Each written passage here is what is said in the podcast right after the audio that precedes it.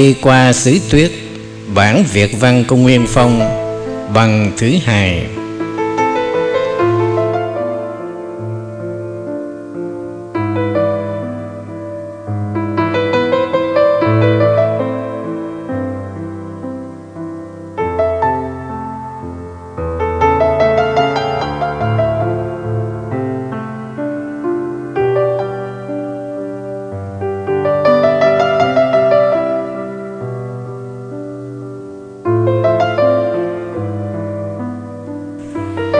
Trời chưa tối hẳn và tôi cũng không cảm thấy buồn ngủ. Tôi xếp bằng trên tấm nệm và bắt đầu chuẩn bị nghi thức đọc thần chú. Tự nhiên tôi cảm thấy căn phòng này phản phất một cái gì quen thuộc Một không khí bình an, êm tĩnh lạ thường. Bao nhiêu mệt nhọc của chuyến hành trình dường như tan biến ngay khi tôi vừa đặt chân vào đây. Tôi bắt đầu tổng bài chú thì một sự kiện kỳ lạ diễn ra. Bức tường đá trước mặt dường như chuyển động. Hình như nó đang sống dậy rồi một linh ảnh hiện ra trước mặt tôi. Trong ánh hào quang sáng rỡ, Đức Di Lạc đang oai nghiêm ngồi trên một tòa sen. Hai tay xếp vào nhau theo đại tam mũi ấn. Tôi nhắm mắt lại một lúc để trấn tĩnh tâm hồn rồi mở mắt ra thì hình ảnh Đức Di Lạc vẫn hiện ra rõ ràng trước mắt. Oai nghi và sống động hơn bao giờ hết. Tự nhiên tôi thấy trong lòng dâng lên một cảm xúc khó tả. Một sự tĩnh lặng bình an mà tôi chỉ cảm thấy mỗi khi ở gần Hòa Thượng Thomo. Tôi cảm thấy sự hiện diện của sư phụ tôi rất gần. Ngay ở bên tôi, hình như Ngài đang hướng dẫn tôi bước vào luồng ánh hào quang rực rỡ của Đức Di Lặc. Tại tôi nghe vang vang những diệu âm của bài chú mà tôi vẫn tụng không biết bao lần. Tôi quay lại nhìn căn phòng. Đồ đạc vẫn y nguyên không thay đổi và rõ ràng tôi không hề mê ngủ vì tôi có thể kiểm soát được tay chân một cách dễ dàng. Tôi quay lại nhìn bức tường đá và thấy một ánh sáng rực rỡ tỏa lan khắp nơi. Trong luồng ánh sáng đó có hàng hà sa số chư Phật, chư Bồ Tát đang thuyết pháp. Diệu âm vang lừng không gian. Tôi thấy rõ ràng mình đang đứng trước hải hội chư Phật đó.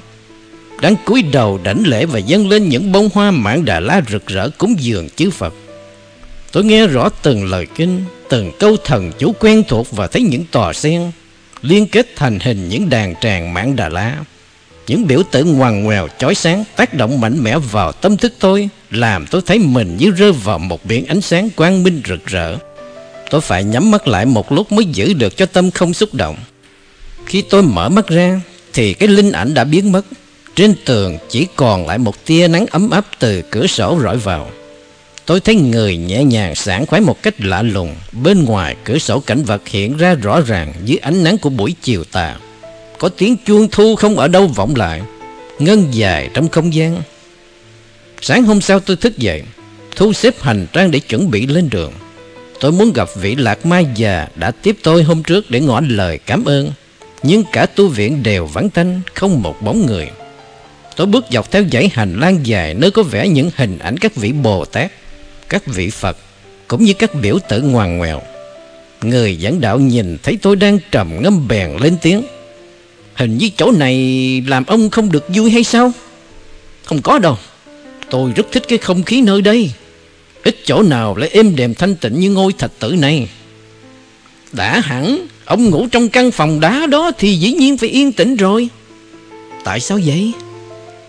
Người dẫn đạo kể lệ, hôm qua đó, các vị tăng trong chùa này bàn cãi với nhau rất lâu về việc để ông ngủ trong cái căn phòng đó. Đó không phải là một căn phòng thông thường, nhưng được dành riêng cho một vị khách quý của chùa mà thôi. Vị này đã có công xây dựng đến ngôi thạch tử này. Thỉnh thoảng ngài có ghé qua đây để thuyết pháp và chỉ dẫn cho các tăng sĩ trong chùa. Tự nhiên tôi giật nảy mình. Một ý tưởng bất ngờ nổi lên khiến tôi vội vã hỏi dồn Nhưng, nhưng, nhưng vị đó là ai? Tôi đâu có biết. Nhưng Ngài hình như mọi người gọi Ngài là vị hòa thượng làng Thô Mô. Ngài thường đi khắp Tây Tạng thuyết pháp và dựng chùa thờ Phật Di Lặc. Vị Phật tương lai sẽ chuyển tiếp xuống trần trong một thời gian nữa. Tôi buộc miệng la lớn. Đó là sư phụ tôi. Thốt nhiên, tôi bỗng ý thức rõ rệt bầu không khí an tĩnh của tu viện này. Cũng như cái linh ảnh mà tôi chiêm ngưỡng hôm qua. Cái linh ảnh đó là một kinh nghiệm tâm linh cho thấy rằng tôi vừa được điểm đạo lần thứ hai. Trong buổi lễ điểm đạo lần đầu cách đây 4 năm tại Yigacholin, Hòa thượng Thomo Mô đã dặn tôi Một ngày nào đó Con sẽ thấy được những hoa thân của chư Phật và chư Bồ Tát. Vốn là những điểm linh quan hiện hữu trong tâm con. Dĩ nhiên Hiện nay đó chỉ là một quan niệm trừu tượng vì nghiệp chướng của con còn dày con chưa thể ý thức rõ rệt được. Nhờ trì tổng bài thần chu khẩu truyền Con sẽ tiêu trừ được những nghiệp chương này. Và đến khi đó Con sẽ quan chiếu mọi sự một cách rõ ràng hơn. Nhờ suy gẫm về tánh không của sự vật cũng như phát triển bồ đề rộng lớn mà con sẽ nhập được Pháp giới. Thấy được những hải hội chư Phật, chư Bồ Tát, rồi hoa thân để cung dường. Khi nào con thấy chư Phật hiện ra rõ ràng như thật trước mắt con, thì con sẽ ý thức rằng cái thế giới bên trong cũng như bên ngoài đều có thể chuyển biến được. Lúc đó, Tùy con lựa chọn muốn sống trong thế giới nào Hướng ra bên ngoài hay quay vào bên trong Muốn trở thành nô lệ của xác thân Chìm đóng trong sinh tử luân hồi. Hãy biết tận dụng khả năng giác ngộ vẫn có sẵn trong người Để chuyển mê khai ngộ. Vượt ra khỏi xiềng xích kiềm tỏa của vòng luân hồi. Hơn bao giờ hết, Tôi cảm thấy rõ rệt sự hiện diện của Hòa Thượng Thô Mô trong tâm thức mình. Lúc đó, tôi mới thật sự tin tưởng một cách chắc chắn về cái cầu tâm thức giữa tôi và Ngài.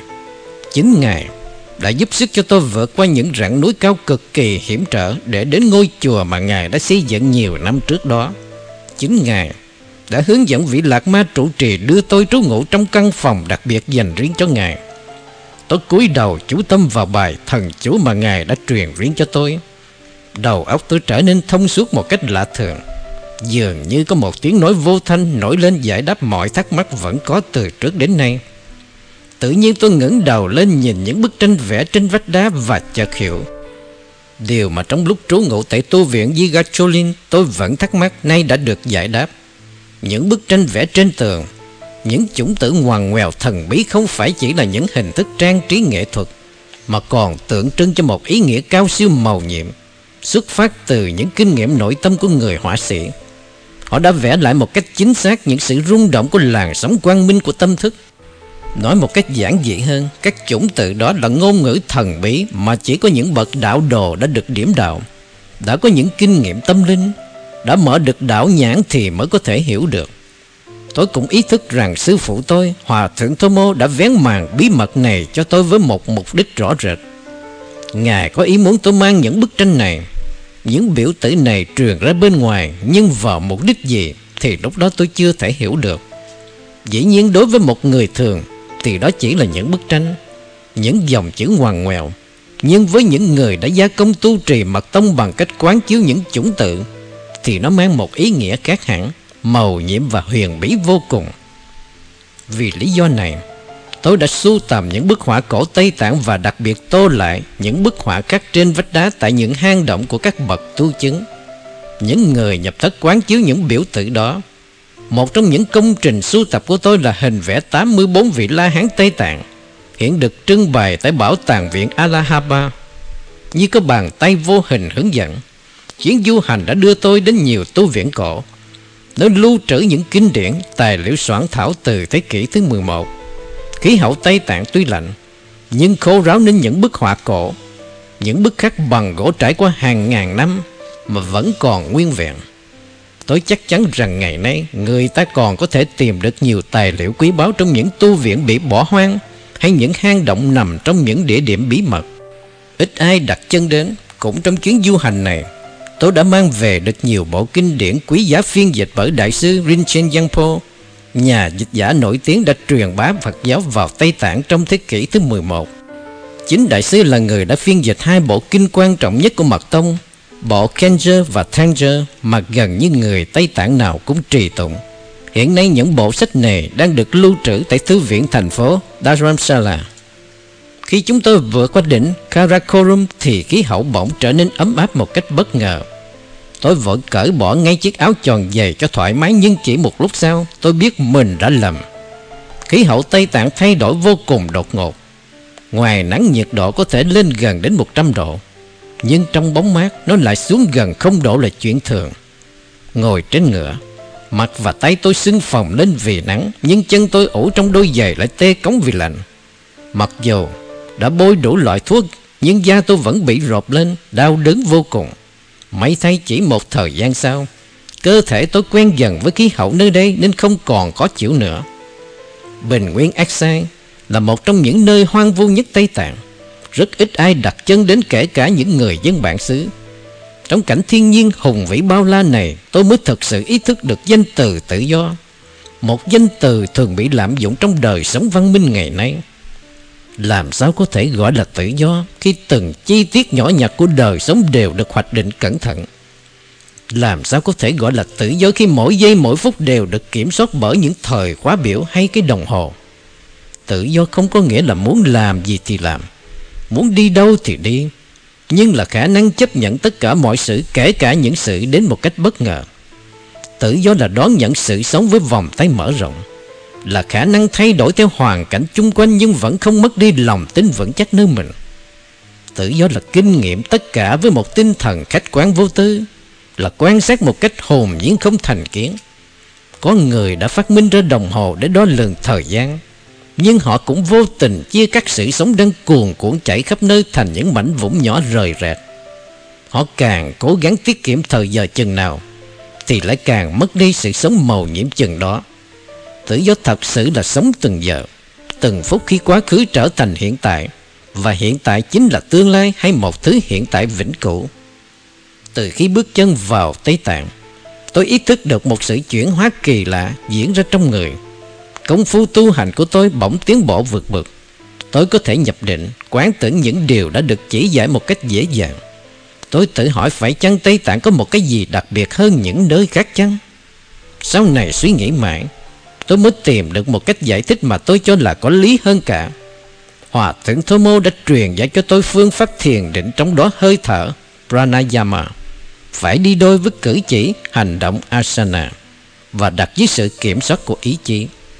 Trên độ cao bình nguyên ác sang, không khí rất lỏng nên người ta phải hít vào thật sâu mới có đủ dưỡng khí. Sự hít thở thật sâu một cách vô tình này không khác cách kiểm soát hơi thở pranayama là bao nhiêu. Trên đường thiên lý Người ta không thể ngồi mãi trên lưng ngựa Mà có khi phải đi bộ cho lừa ngựa được nghỉ ngơi.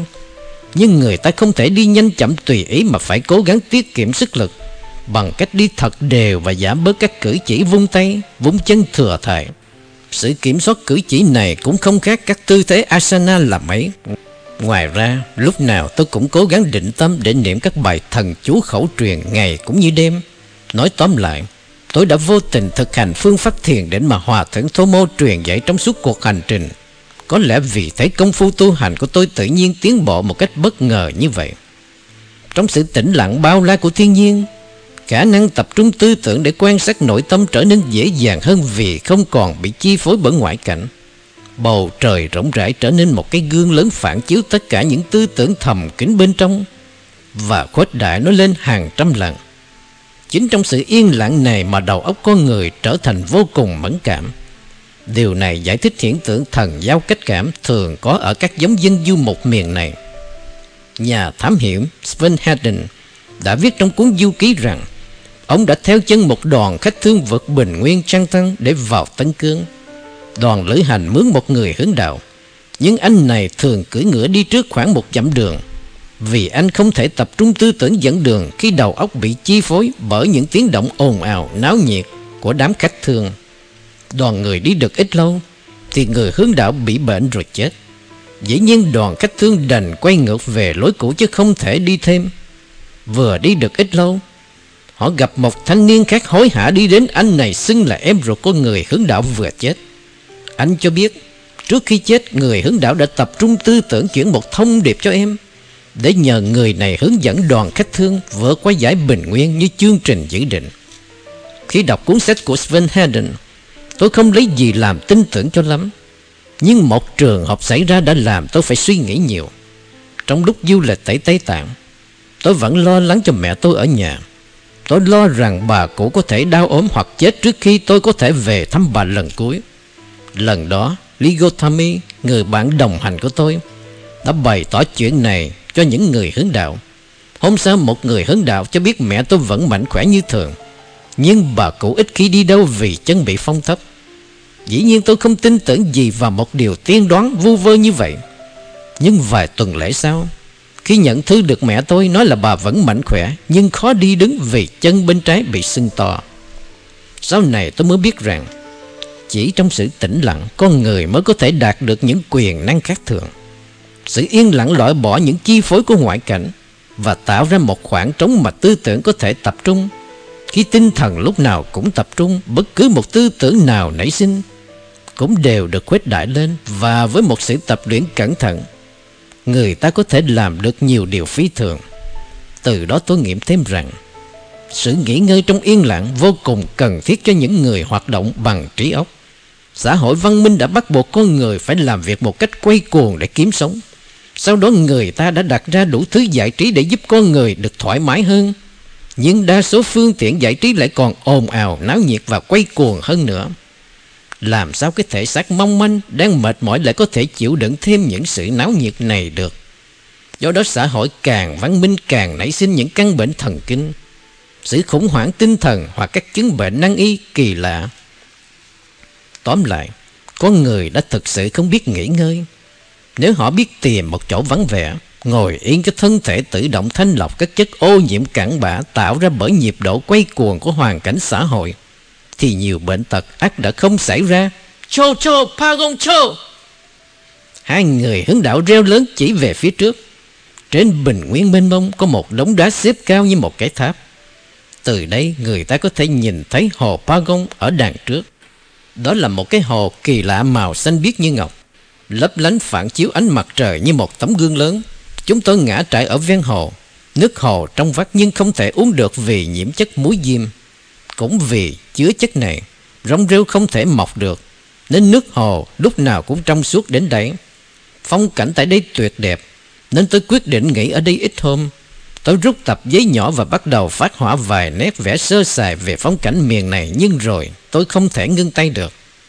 Hình như có một cái gì hấp dẫn lôi cuốn, khiến tôi say mê vẽ hết tấm này đến tấm khác. Tôi cởi bỏ chiếc áo tròn dày và đôi ủng nặng như đá. Khí hậu ấm áp làm tôi thấy nhẹ nhõm khác thường. Tôi lang thang quanh hồ và bắt đầu vẽ tất cả những gì hấp dẫn nhãn quan của tôi. Tôi không biết mình đã đi bao xa, nhưng tôi nhìn thấy một bầy ngựa hoang đang tụ tập gần đó. Đây là một giống ngựa đặc biệt gọi là Kian. Thân hình chắc nịch, với chiếc bồm dài và bộ lông màu đỏ thẫm. Không giống như những loài ngựa khác có thể được huấn luyện. Giống Kian vô cùng bất khuất và không chịu sự kiềm chế của bất cứ ai. Bị bắt, ngựa kia không ăn uống cho đến chết. Tôi đã nghe kể về ngày trước hoàng đế Mông Cổ thành các tứ hạng, chỉ thèm có được một con ngựa lông đỏ này. Ông đã dùng đủ mọi cách để ghép giống loài ngựa này nhưng vô ích. Giống kia chỉ thích hợp trên bình nguyên bao la rộng rãi và đặc biệt không chịu giao hợp với những loài ngựa khác không cùng nòi. Tôi rón rén đến gần bầy ngựa để quan sát cho kỹ. Đám hoang mã cũng ý thức sự hiện diện của tôi nên chúng ngẩng cổ lên để thở phì phì như đe dọa. Tôi leo lên một ngọn đồi nằm sát viên hồ và tìm một nơi kín đáo để sửa soạn vẽ. Phong cảnh nơi đây thật là lý tưởng. Tôi có thể nhìn thấy chiếc hồ rộng trong suốt trải dài ở dưới. Những cánh đồng cỏ rộng bao la với bầy ngựa đang thản nhiên chảy nhảy. Xa xa là những rặng núi phủ đầy tuyết trắng. Đó là một ngọn đồi dốc với rất nhiều tảng đá khổng lồ hình thù kỳ lạ. Một phía dốc thoai thoải nhưng phía quay ra hồ lại dựng đứng như một bức tường thành. Tôi đang mon men leo lên một tảng đá lớn thì bỗng hụt chân, tảng đá nghiêng sang một bên, lôi kéo theo những tảng đá khác, rồi cả sườn đồi chuyển động. Thì ra, những tảng đá này chồng lên nhau một cách bấp bênh, chỉ một chấn động nhỏ cũng đủ làm nó sụp đổ. Trong giây phút bất ngờ, tôi vội tung người nhảy lên một tảng đá gần đó nhưng nó cũng nghiêng đi rồi lăn xuống dốc núi. Tôi hoảng hốt cố gắng vận sức để nhảy lên một nơi khác. Nhưng cả ngọn đồi đều chuyển động, hàng chục tảng đá từ trên cao ùng ùng lăn xuống. Như có một mãnh lực vô hình nào xúi khiến. Tôi thấy toàn thân bỗng nhẹ hẳn đi. Chân tôi vẫn bước. Nhưng dường như nó không đi bằng những cử động bình thường nữa. Mà được kiểm soát bởi một động lực kỳ lạ. Tôi thấy hình như đang mê ngủ, Hai bên vách núi cát bay, đá chảy mờ mịt nhưng thân hình tôi vẫn nhẹ nhàng, ung dung, Lách qua những tảng đá to lớn một cách dễ dàng. Tôi thấy rõ chân mình dẫm lên những tảng đá đang di chuyển Nhưng không hiểu sao, Tôi không còn chịu sự chi phối của trọng lực nữa. Có lúc tôi tưởng như sắp bị nghiền nát Giữa những tảng đá khổng lồ, Nhưng chỉ một cái nhúng chân, Tôi đã tránh được hiểm nguy một cách dễ dàng. Đầu óc tôi trở nên mơ hồ. Tôi không biết mình đang mê hay tỉnh, Nhưng mắt tôi vẫn thấy những tảng đá lăn xuống hồ, Làm nước bắn lên tung tóe. Một lúc sau tôi thấy mình đang đứng ở một khoảng cách an toàn khá xa hồ nước. Tôi vẫn còn thấy những tảng đá tiếp tục lăn xuống hồ và khắp ngọn đồi. Các bụi vẫn bay mù mịt. Chuyện gì đã xảy ra? Tôi đứng lặng người rồi cố đọc Một bài thần chú có công hiệu nhiếp tâm. Lòng tôi vô cùng xúc động. Trong lúc hoảng hốt, tôi đã vô tình sử dụng một quyền năng đặc biệt mà người Tây Tạng gọi là đi trên không hay khinh công. Người Tây Phương nghe nói đến phương pháp khinh công lần đầu tiên qua cuốn sách của bà Alexandra David New trong cuốn Huyền thuật và các đạo sĩ Tây Tạng. Bà David New đã viết, Hôm đó trong khi đang đi ở một bình nguyên rộng, Tôi nhìn thấy một cái chấm đen đang di chuyển trước mặt Tôi bèn lấy ống dòm ra quan sát thì thấy đó là một người Tây Tạng cao lớn đang di chuyển với một vận tốc hết sức nhanh. Hai chân của y nhún nhảy gần như không chạm đất và thân hình của y cử động hết sức nhẹ nhàng như người đi tản bộ. Khi đến gần, tôi nhìn thấy rõ khuôn mặt của y vô cùng bình thản như người đang ở sâu trong trạng thái thiền định. Cặp mắt y đang nhìn thẳng lên trời, hình như trụ cả vào một vị tinh tú nào đó. Y không có vẻ vội vã nhưng bước đi của Y nhẹ nhàng đều đặn như quả lắc đồng hồ. Không hiểu sao cứ mỗi bước thân hình của Y lại bay bổng trên không trung như được một sợi dây vô hình nào đó kéo lên. Phải chăng trong lúc hoảng hốt, một tiềm năng huyền bí nào đó đã thức động khiến tôi bước vào trạng thái đặc biệt của những đạo sĩ khinh công. Tôi vẫn thắc mắc mãi về vấn đề này cho đến năm 1946 có dịp đến viếng tu viện Nyanto Kipo tôi mới hiểu biết thêm về quyền năng lạ lùng của môn kinh công. Bà Alexandra David New đã diễn tả rất đúng tình trạng của những đạo sĩ kinh công, nghĩa là tập trung tư tưởng vào một vị tinh tú. Tuy nhiên bà Alexandra đoán rằng các đạo sĩ này đã sử dụng một loại dược thảo để làm tê liệt thần kinh chân vì chỉ có thế chân họ mới chịu đựng nổi cuộc hành trình như vậy. Nói như vậy thì chân họ phải sưng lên hoặc bị bầm dập thâm tím nhưng trường hợp xảy ra cho tôi tại hồ Pagon lại khác hẳn. Tôi không hề thấy chân mình có dấu vết trầy nào. Một số người cho rằng khinh công có thể luyện được qua việc huấn luyện thể xác, làm nảy nở các bắp thịt ở chân. Điều này chỉ có thể đào tạo ra các lực sĩ nhảy xào, nhảy xa mà thôi, chứ không thể di chuyển hàng trăm dặm đường hay phóng qua các chướng ngại thiên nhiên một cách dễ dàng được. Theo sự hiểu biết của tôi, khinh công là một phương pháp hoàn toàn dựa vào quyền năng của ý chí. Việc tập luyện đòi hỏi một sự tập trung tư tưởng để phát động các phong đại trong người. Giáo lý Tây Tạng cho rằng có sáu yếu tố căn bản tạo nên pháp giới hay lục đại. Địa, thủy, hỏa, phong, không và thức. Nhờ tập trung tư tưởng và trì niệm những bài thần chú đặc biệt, các trung tâm thần kinh bí mật bắt đầu khai mở, nhất là những bí huyệt liên quan đến yếu tố phong Danh từ lân gom đã diễn tả rõ ràng. Lân có nghĩa là không khí, nhưng đồng thời cũng có nghĩa là hơi thở. Các tu sĩ luyện kinh công đều phải thở hít theo một phương pháp đặc biệt để làm kích động các bí huyệt, chịu sự chi phối của yếu tố phong. Gom nghĩa là tập trung tư tưởng. Tóm lại, lân gom có nghĩa là sự luyện tập tư tưởng để làm thức động các phong đại trong người. Tây Tạng có nhiều phương pháp tu luyện huyền bí mà kinh công chỉ là một. Nhờ hô hấp và ý thức từng hơi thở, người tu có thể chuyển hóa tâm và thân lên một bình diện cao hơn. Khi trước các luồng sức mạnh này vẫn tiềm ẩn hoặc di chuyển trên các lộ trình không nhất định nên bị hao tán. Nhờ tập trung tư tưởng để thức động rồi thúc đẩy nó đi vào những lộ trình nhất định. Nó có thể được sử dụng vào những việc phi thường. Nhưng việc sử dụng thần thông có trái với giáo lý của Đức Phật không? Đối với một tu sĩ Nam Tông như tôi, Thi hành giới luật là điều hết sức cần thiết và quan trọng Không thể có việc đi trái với các giới luật căn bản hay khác Với điều Đức Phật đã chỉ dạy được Tôi được các vị lạc ma cao cấp giải thích rằng Phật giáo Tây Tạng không bao giờ đề cập đến việc tu luyện thần thông như một mục đích. Thần thông chỉ là một kết quả tự nhiên của việc tu thân cầu giải thoát. Khi chứng đắc một quả vị gì, Thì dĩ nhiên người tu sẽ có được thần thông. Tuy nhiên vì nằm trên một vị trí đặc biệt, Một vài phương tiện vẫn được cho phép truyền dạy trong các tu viện. Phương pháp chuyển nhiệt trong mình Là việc tập trung tư tưởng vào hỏa đại Để kích thích các bí huyệt liên quan đến yếu tố hỏa. Tạo thành một luồng hơi nóng di chuyển khắp châu thân. Nhờ vậy các tu sĩ có thể tu trong các hang động lạnh lẽo, Mình trần ngồi giữa trời tuyết mà vẫn không sao. Cũng như thế, Khinh công được sử dụng về phương tiện di chuyển tại Tây Tạng rất khó khăn. Đường giao thông không thuận tiện Và thời tiết vô cùng khe khắc. Điều quan trọng cần nhấn mạnh tại đây là cả hai phương pháp khinh công và nhiệt công đều là những phép tu luyện rất cao mà trong đó việc làm cho thân thể nóng lên hay nhẹ bỏng để di chuyển chỉ là một phần không đáng kể. Dĩ nhiên có người chỉ nhắm đến việc sở hữu các quyền năng này mà không chú trọng đến mục đích gì cao xa hơn. Nhưng họ sẽ thất vọng khi biết rằng việc tập luyện những phương pháp này đòi hỏi một ý chí cương quyết, một cá tính đặc biệt phi thường. Lịch sử Tây Tạng cho biết rất nhiều người đã tốn công nhọc sức để luyện thần thông. Nhưng khi thành công thì họ nhận thức rằng cái mục đích nhỏ bé lúc đầu thật không xứng đáng với công phu tu hành bao năm tháng một chút nào. Câu chuyện Lạc Ma Katkapa, một trong 84 vị thánh Tây Tạng, có thể tượng trưng cho điều này.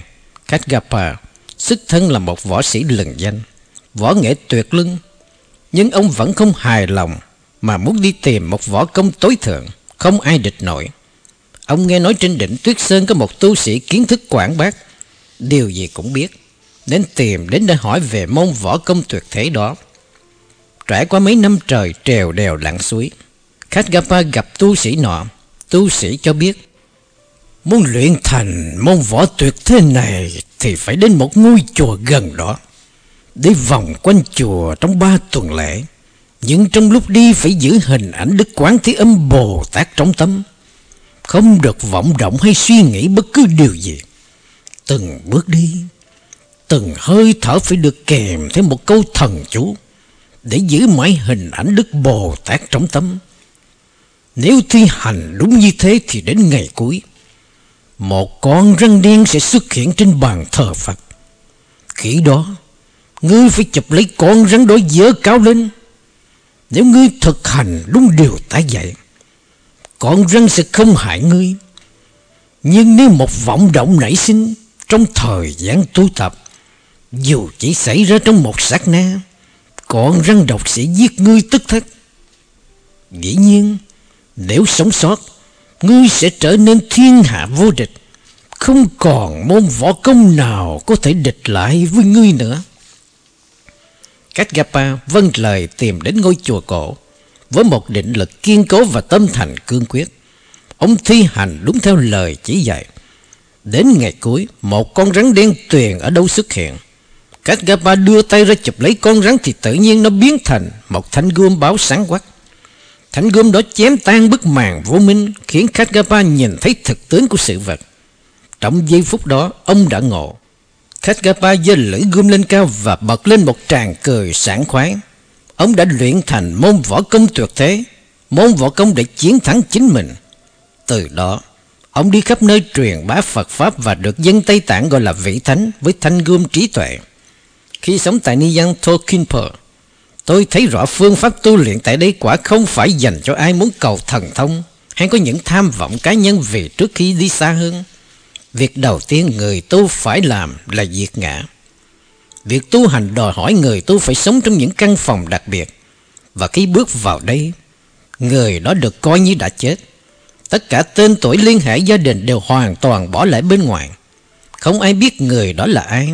Quá khứ như thế nào và trong vòng mấy chục năm ngồi quay mặt vào tường, Họ chỉ có một điều duy nhất là diệt bỏ bản ngã. Nhưng làm sao diệt bỏ bản ngã?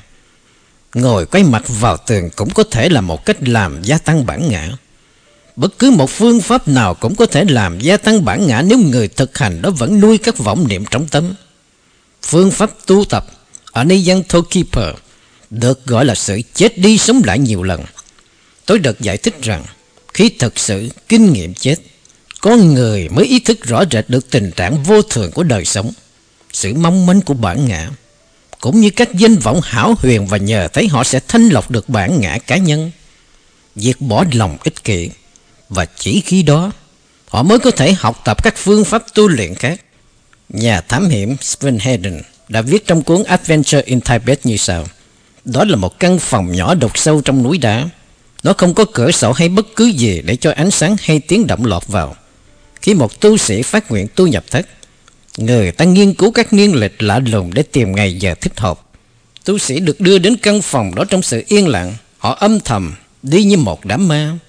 Tôi có cảm tưởng như họ bước thật chậm như để kéo dài thời gian mà vị tu sĩ kia có thể thở hít bầu không khí trong lành và ánh sáng mặt trời. Người tu nhập thất biết rằng ý đã lìa bỏ thế giới này vĩnh viễn để bước vào một thế giới khác. Một thế giới mà chỉ mình y tìm cách sống với chính y. Khi cánh cửa dày được đóng lại, người ta xây luôn một bức tường mỏng ở bên ngoài để không ai có thể ra vào được nữa. Người nhập thất sẽ vĩnh viễn không nhìn thấy ánh sáng hay nói chuyện với bất cứ ai. Khi cầu nguyện, ý chỉ nghe được tiếng vọng của chính mình. Nếu có nói lớn cũng chẳng ai nghe vì đối với thế giới bên ngoài, ý được coi như người đã chết. Sự liên lạc duy nhất giữa thế giới bên trong và bên ngoài là một lỗ hỏng rất nhỏ để đưa thực phẩm vào. Thực phẩm là một bình nước lã và một mẫu bánh mì, tuyệt nhiên không hề có một thức ăn nào khác. Nếu sau 7 ngày mà đồ ăn không hề được đụng đến, người ta biết vị tu sĩ đã chết và chỉ khi đó người ta mới phá vỡ bức tường đem thi thể tu sĩ đi chôn. Người tu không thể biết mình đã ở trong đó bao lâu, y chỉ biết mùa đông đến. Khi khí hậu trở lạnh và mùa hè về, khi khí trời oi bức hơn. Nhưng rồi, y cũng quên hẳn thời gian. Cặp mắt của y không còn được sử dụng trở nên mù lòa, nhưng trong bóng tối, điều này không quan trọng nữa. Tại y cũng không nghe được tiếng động nào trừ nhịp đập của trái tim. Nhưng một hôm, Ý nghe thấy tiếng người gọi. Ý biết người mà ý mong đợi từ bao nhiêu năm đã đến, Tử thần. Ý mở rộng vòng tay chờ đợi Và khi sự chết không còn là một điều ghê gớm nữa. Ý đã vượt ra khỏi những sợ hãi tầm thường. Ý đã chết đi và sống lại. Dĩ nhiên Sven Hedden đã tiểu thuyết hóa việc này, Nhưng khi đọc tôi cũng không khỏi băn khoăn. Làm sao một người bình thường lại chịu giam mình trong một căn phòng tối tăm chật hẹp như vậy? Phật giáo không bao giờ chấp nhận các lối tu khổ hạnh và Đức Phật đã giảng rất kỹ. Nói rất nhiều về việc này thì tại sao Phật giáo Tây Tạng đã cho phép một lối tu hành kỳ lạ như thế? Trong cuốn With Mystic and Magician of Tibet bà Alexandra David New cũng tả rõ việc tu nhập thất nhưng không đi sâu vào chi tiết như Sven Hedden. Tuy nhiên bà xác nhận rằng các hang đá đó đều kín đáo, không có ánh sáng với những điều kiện vệ sinh vô cùng tối thiểu. Những thắc mắc của tôi đều được giải đáp khi tôi sống tại Tây Tạng nhiều năm. Tôi được biết phong tục Tây Tạng không hề có việc phát nguyện trọn đời như nhiều người đã diễn tả. Người nhập thất có thể lựa chọn thời gian họ muốn như vài tháng, vài năm hay vài chục năm. Ngoài ra căn phòng nhập thất đó được khóa lại ở bên trong chứ không phải ở bên ngoài. Cũng không hề có việc xây tường bích kính, chôn sống người tu như Sven Hedin đã kể. Sở dĩ nó được khóa ở trong để người bên ngoài khỏi làm phiền nhiễu người nhập thất. Nhưng dĩ nhiên, người bên trong có thể mở cửa đi ra ngoài bất cứ lúc nào họ muốn. Điều này có lý và hợp với nhận xét của tôi vì Phật giáo chủ trương tất cả mọi vật đều thay đổi. Không có gì trường tồn bất biến. Ngay như lời phát nguyện trở nên một tăng sĩ cũng không có tính cách vĩnh viễn. Vì sau một thời gian tu hành, Nếu tăng sĩ không cảm thấy thích hợp, Họ vẫn có thể hoàn tục một cách tự do. Đời sống tu hành không phải là một kỷ luật cứng nhắc áp dụng cho tất cả nhưng là một lối sống cho đúng với ý nghĩa của sự sống để thoát ra ngoài luân hồi sanh tử. Theo ý kiến của tôi, Sven Hedden và bà Alexandra David New đều chịu ảnh hưởng tôn giáo Tây Phương nên đã đưa ra những quan điểm như lời thề vĩnh cửu vào cuốn sách của họ. Công trình khảo cứu của họ tuy hết sức giá trị, nhưng vẫn còn nhiều thiên kiến, nhất là những ý tưởng về tội lỗi hay sự trừng phạt vĩnh cửu vốn hoàn toàn không hề có trong phong hóa Tây Tạng. Khi Thái tử Tất Đạt Đa phát nguyện tu khổ hạnh, Ngài hết sức tin tưởng rằng con đường này sẽ giúp Ngài tìm được chân lý. Khi biết lối tu này không ích lợi gì, Ngài thản nhiên từ bỏ nó, không hề có mặc cảm tội lỗi và chính vì thế, Ngài đã tìm ra con đường trung đạo. Theo sự hiểu biết của tôi, Phật giáo không hề có một kỷ luật nào bắt người ta phải theo một cách trọn đời. Việc tu nhập thất cũng như thế. Vấn đề thời gian không hề được đặt ra và tu sĩ hoàn toàn tự do trong việc rời bỏ căn phòng đó theo ý muốn. Sven Hedin đã viết, thời gian là yếu tố quan trọng. Càng tu lâu càng đạt đến mức cao siêu nên nhiều người đã phát nguyện nhập thất trọn đời để đạt đến những mức độ cao nhất. Tôi không đồng ý về vấn đề này vì mục tiêu đạt được hoàn toàn xảy ra do những nguyên nhân khác chứ không phải thời gian. Mặc dù thời gian cũng là yếu tố quan trọng. Thời gian 49 ngày thiền định dưới cổ bồ đề của Thái tử Tất Đạt Đa dĩ nhiên không thể so sánh với mấy chục năm công phu tu khổ hạnh của Ngài. Nhưng kết quả cho thấy rõ, một giây phút giác ngộ chắc chắn vượt xa hàng trăm năm ép mình trong việc hành hạ sát thân. Tại nơi gian Keeper, các căn phòng nhập thất được xây cất kín đáo nhưng nó không hoàn toàn thiếu ánh sáng như nhiều người vẫn nghĩ. Trên nóc nhà có một lỗ hổng đục ra để ánh sáng có thể rọi vào bên trong. Một bàn thờ nhỏ được đặt trong góc phòng và đặc biệt hơn nữa là một chiếc tủ khá lớn chứa đựng kinh điển cho các tu sĩ nhập thất đọc tụng. Vị Lạc Ma trụ trì cho biết những căn phòng này không phải nơi để trừng phạt hay giam hãm ai nhưng đó là một chỗ để các tu sĩ có thể thiền định trong yên lặng tuyệt đối. Căn phòng khá rộng, đủ chỗ để cho vị tu sĩ đi đứng hoặc cử động cho giãn gân cốt. Mặc dù việc tập khinh công chú trọng vào quyền năng ý chí, nhưng nó không có nghĩa tu sĩ có thể chảnh mãn việc gìn giữ thân thể cho khỏe mạnh. Việc tập luyện dĩ nhiên được giữ bí mật và không tiết lộ cho tôi. Nhưng khi sống tại đây tôi được biết, có sáu tu sĩ đang nhập thất. Một người đã nhập thất sáu năm liền. Những người kia từ khoảng 2 tháng đến 4 năm. Vị Lạc Ma trụ trì cho biết thêm không một tu sĩ nào được phép nhập thất. Nếu không có sự chuẩn bị cẩn thận từ trước và được vị thầy hướng dẫn cho phép. Trong cuốn Huyền thuật và các đạo sĩ Tây Tạng, bà Alexandra David New đã viết Người ta có thể đánh giá trình độ của các tu sĩ luyện kinh công bằng cách đào một cái hố sâu khoảng 4 thước.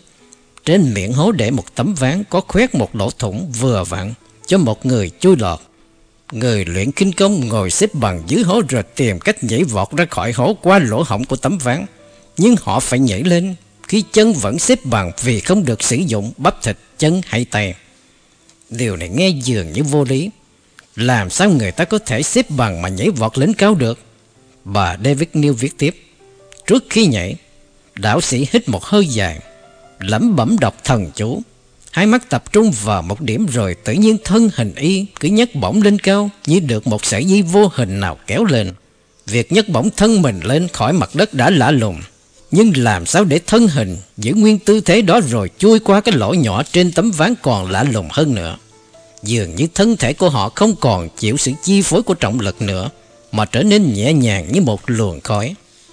Tôi không hề được chứng kiến việc này, nên không có ý kiến. Nhưng ít lâu sau, tôi được đọc tài liệu People of the Sun của giáo sư John Blofeld, viết về những bộ lạc người mèo tại Bắc Thái Lan có những điểm trùng hợp lạ lùng.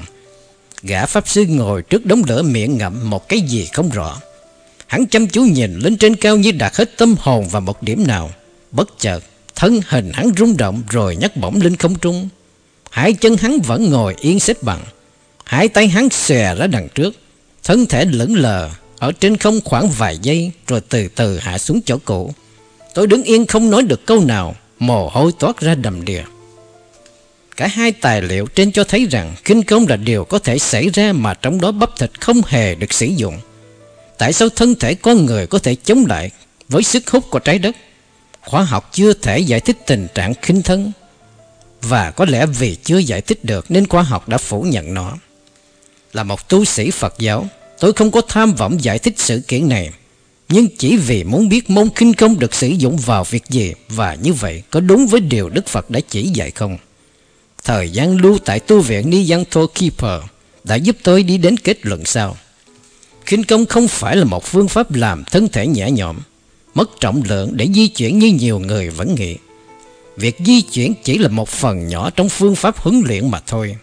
Như đã nói ở trên, muốn luyện thành môn khinh công thì phải diệt ngã và khi bản ngã không còn, con người sẽ trở nên một luồng vẫn hà, những sức mạnh lạ lùng khác. Trong thiên nhiên thường có những luồng từ điển rung động khá thanh, Nên con người không thể đón nhận nó được Khi bản ngã được thanh lọc, Con người sẽ có những rung động tương ứng với các luồng từ điển này Và từ đó, Họ trở nên một cục nam châm có thể thu hút được các rung động tế nhị thanh cao vị lạc ma trụ trì tu viện Niyan Keeper đã cho tôi biết rằng, trái đất nhận được rất nhiều vũ trụ tuyến, xuất phát từ những bầu tinh tú trong không gian. Tùy theo sự xê dịch của trái đất và những bầu tinh tú mà cường độ luồng vũ trụ tuyến trở nên mạnh hay yếu.